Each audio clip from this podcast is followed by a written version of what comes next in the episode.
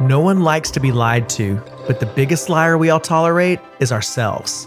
On today's Dreamers and Disciples, I want to talk to you about four lies you might currently believe about yourself, other people, and even believe about God, and then how to actually become someone who becomes more self aware and welcomes the truth. All of that on today's Dreamers and Disciples.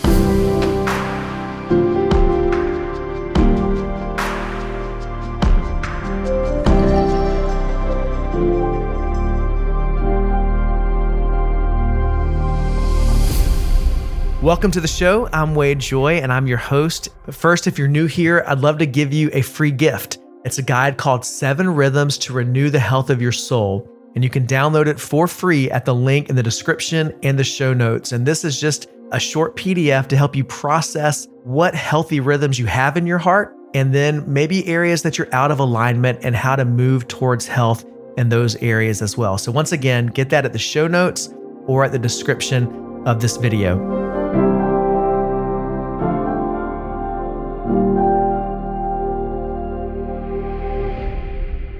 Now, I read a verse the other day that I've been thinking about ever since, and it's Psalm 119, verse 29. It says this Keep me from lying to myself.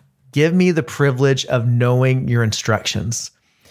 And so at first, I was thinking, how do I lie to myself? I mean, I, I know what's true, I know what's not true about my own life.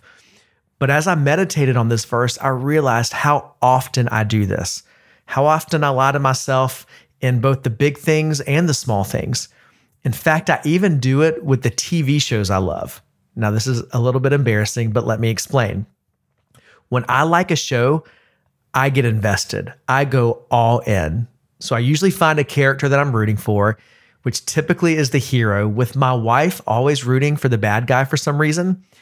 And then I'm constantly disappointed because nothing ever goes right for the good guy on TV, especially in a series finale. They always want to make it heartbreaking and tragic. And so I hated the series finale of Lost, of Chuck, of 24, some of my favorite shows. And so I started a saying that my wife and my friends make fun of me about. It's just four words I choose to believe.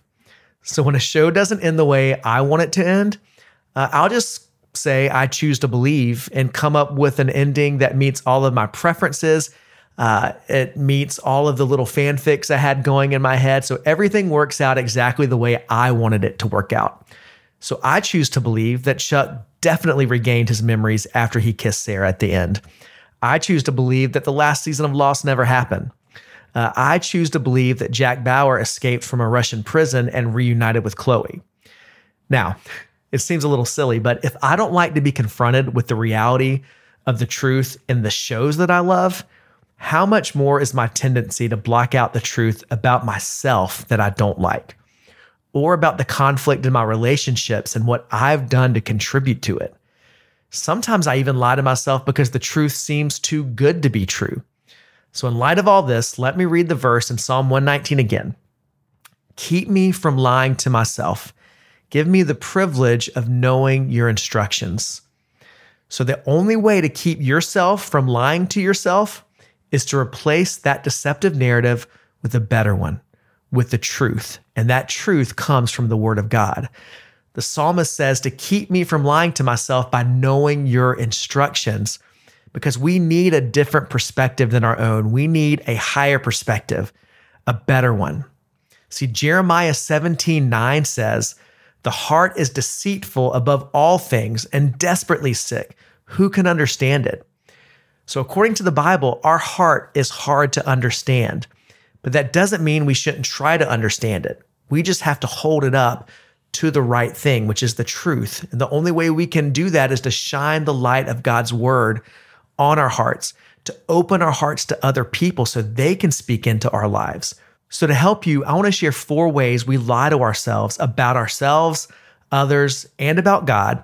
And then I want to give you four questions that you can ask others or ask God to help you uncover the truth. But there's one ground rule. When you ask these questions, you have to commit to not being defensive. You have to commit to listen with humility and openness because you want to be someone who welcomes the truth. Plus, not everything someone says means they're right either, but you can at least pray through what they say after truly listening and then ask God what He wants you to learn from it. Ask Him what lines up with His word, with His ways, with what you know about His character. So here's the first way that we deceive ourselves. Number one, how we're perceived by others. See, I thought I was a relational leader and always accessible when I was the worship pastor at Elevation Church. And I would tell our team, my door is always open. If you ever have an issue, come talk to me. But then I would hear about someone on the team who had an issue and they never came and talked to me. And I started to wonder why. Did they not trust me? Did they not like me? Was I not a good leader? And then I asked a question in an end of the year eval, and I found out that people knew they could trust me when we spoke, but they didn't think I had time to listen. They said things like, You're always on your phone and you seem like you're always in a hurry, that we just, we don't want to bother you. So here I was thinking that I'm giving off this relational presence, when in reality, I'm showing that I have no margin and no ability to actually be relational. And I would have never known that if I didn't ask the question. Here's the question that led to that realization What does it feel like to be on the other side of me? What does it feel like to be on the other side of me? That's not just a question for a coworker, though. That can be a question for your marriage, for your friendships, uh, a question to ask your children. So, what energy are you giving off that you don't realize you do? Mm, what habits do you have that aren't noticeable to you, but they're extremely noticeable to everyone else? How does something that seems innocent to you communicate a lack of value to the person you're interacting with? So, what does it feel like to be on the other side of me? All right, the second way we deceive ourselves is in what we believe someone else is thinking. Have you ever put a thought bubble over someone else's head? You know, those thought bubbles in comics that show what someone is thinking? Well, I have found that I am really good about filling those in for someone else. So when someone's avoiding me and they seem a little distant, I fill in the thought bubble with all of the things that they're mad at me about, all the ways that I failed them as a friend, all the things that I've done wrong. But in reality, they might just be walking through a stressful situation in their job or at home, and it has nothing to do with me.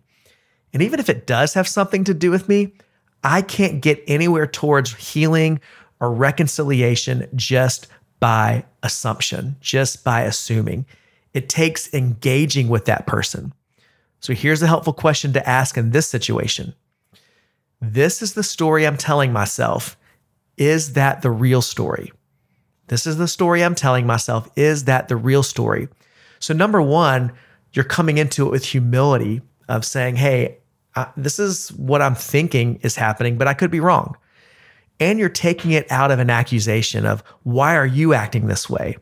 It postures you in a place of understanding and empathy because you show that you care about what may be going on with them more than your own ego and being hurt.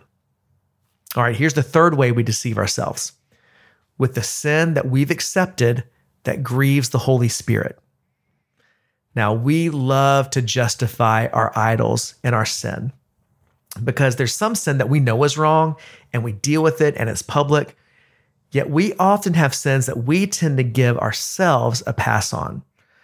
So we love to point out the sexual sin in someone else's life, but we give a pass on our own gossip. We love to point out someone else's anger issue, but refuse to deal with our own insecurity and worry, which really stem from a lack of trust in God. Or we focus on someone else's pride, but neglect dealing uh, with the lack of generosity and the out of control spending in our own life. Now, this is where it's really helpful to be in a godly church community with people you trust because they can help you see your blind spots. We all have them. But once again, it takes humility to get to the answer that you don't usually want to hear. I don't want to hear about where I'm getting it wrong, but I need to. So here's the question you can ask What blind spot do I not realize I have? What blind spot do I not realize I have? Now, Let me just remind you one more time don't get defensive. It's going to be your natural reaction, but you need to be open to this. So ask for examples and where it tends to show up. And then ask the Lord to give you an open heart to what His Spirit is telling you in alignment with what His Word says. It's a hard question, but it's an important one. And then finally, the fourth way we deceive ourselves is in what we refuse to receive from God. Now, be honest. Do you believe any of the following lies? You tell yourself the lie that God can forgive everyone else except for you. The lie that God has forgotten you and doesn't care about the details of your life. Are you believing the lie that God's ways and his word can't be trusted? Have you convinced yourself that nothing you do matters or will ever make a difference? Uh, are you struggling with the lie that you're too far gone to ever really change or that your prayers are in vain? Maybe you think that God hears everyone else but you. Now, if that's you, if you're believing any of those lies, I want you to know that all of them have a root uh, back in the lie that was first told by the serpent in Eden. And that lie was this that God can't be trusted. And that, my friend, is a lie from the evil one. Do not believe it. Do not believe the lie that God is distant. Do not believe that he doesn't care or that he has forgotten about you. Don't believe that your days are wasted without a purpose because you are loved and seen by your heavenly Father. You are offered total and unmerited forgiveness by your Savior. Your ordinary and seemingly overlooked moments are infused with power through the Spirit that raised Jesus from the dead for all who trust in Him. He's ready for you to receive His love and His grace and His power. So here's the final question I want you to pray through. And this one is between you and God. Where am I afraid to trust God? Where am I afraid to trust God? Where am I afraid that my prayer won't be heard? Where am I afraid that I'll be disappointed once again? Uh, where are you afraid right now that God won't forgive you? See, we have to stop believing a lesser narrative. Stop letting the world and your own pain and insecurity write the wrong narrative for your life because you are invited into a love and a purpose bigger than anything you could ever dream of to know God, to be in relationship with Him, to walk with Him. See, the creator of the universe loves and delights in you. And there is nothing more amazing or utterly life changing than that. And he invites you to abide in him. I love John 8, 31 through 32. It says, So Jesus said to the Jews who had believed in him, If you abide in my word, you are truly my disciples, and you will know the truth, and the truth will set you free. So here's what I want you to do I want you to take my silly refrain about the TV shows where I wanted a better ending, and I want you to choose to believe and to cling to what God really says about you. So remember, four words I choose to believe. They can be four powerful words when what follows them is the truth of God's word. So, whatever you're afraid to bring to God, wherever you're afraid to trust, I want you to choose to believe the truth. So, once again, do what Psalm 119, verse 29 says Keep me from lying to myself. Give me the privilege of knowing your instructions. So when you realize that you're believing your fear, then say what Psalm 27, verse 1 uh, says, and say, I choose to believe that the Lord is my light and my salvation. Whom shall I fear? The Lord is the stronghold of my life. Of whom shall I be afraid? When you're believing the lie that your past mistakes define you and that you're not forgiven, go to 2 Corinthians 5:17 and say, I choose to believe that if anyone is in Christ, the new creation has come. The old is gone, the new is here.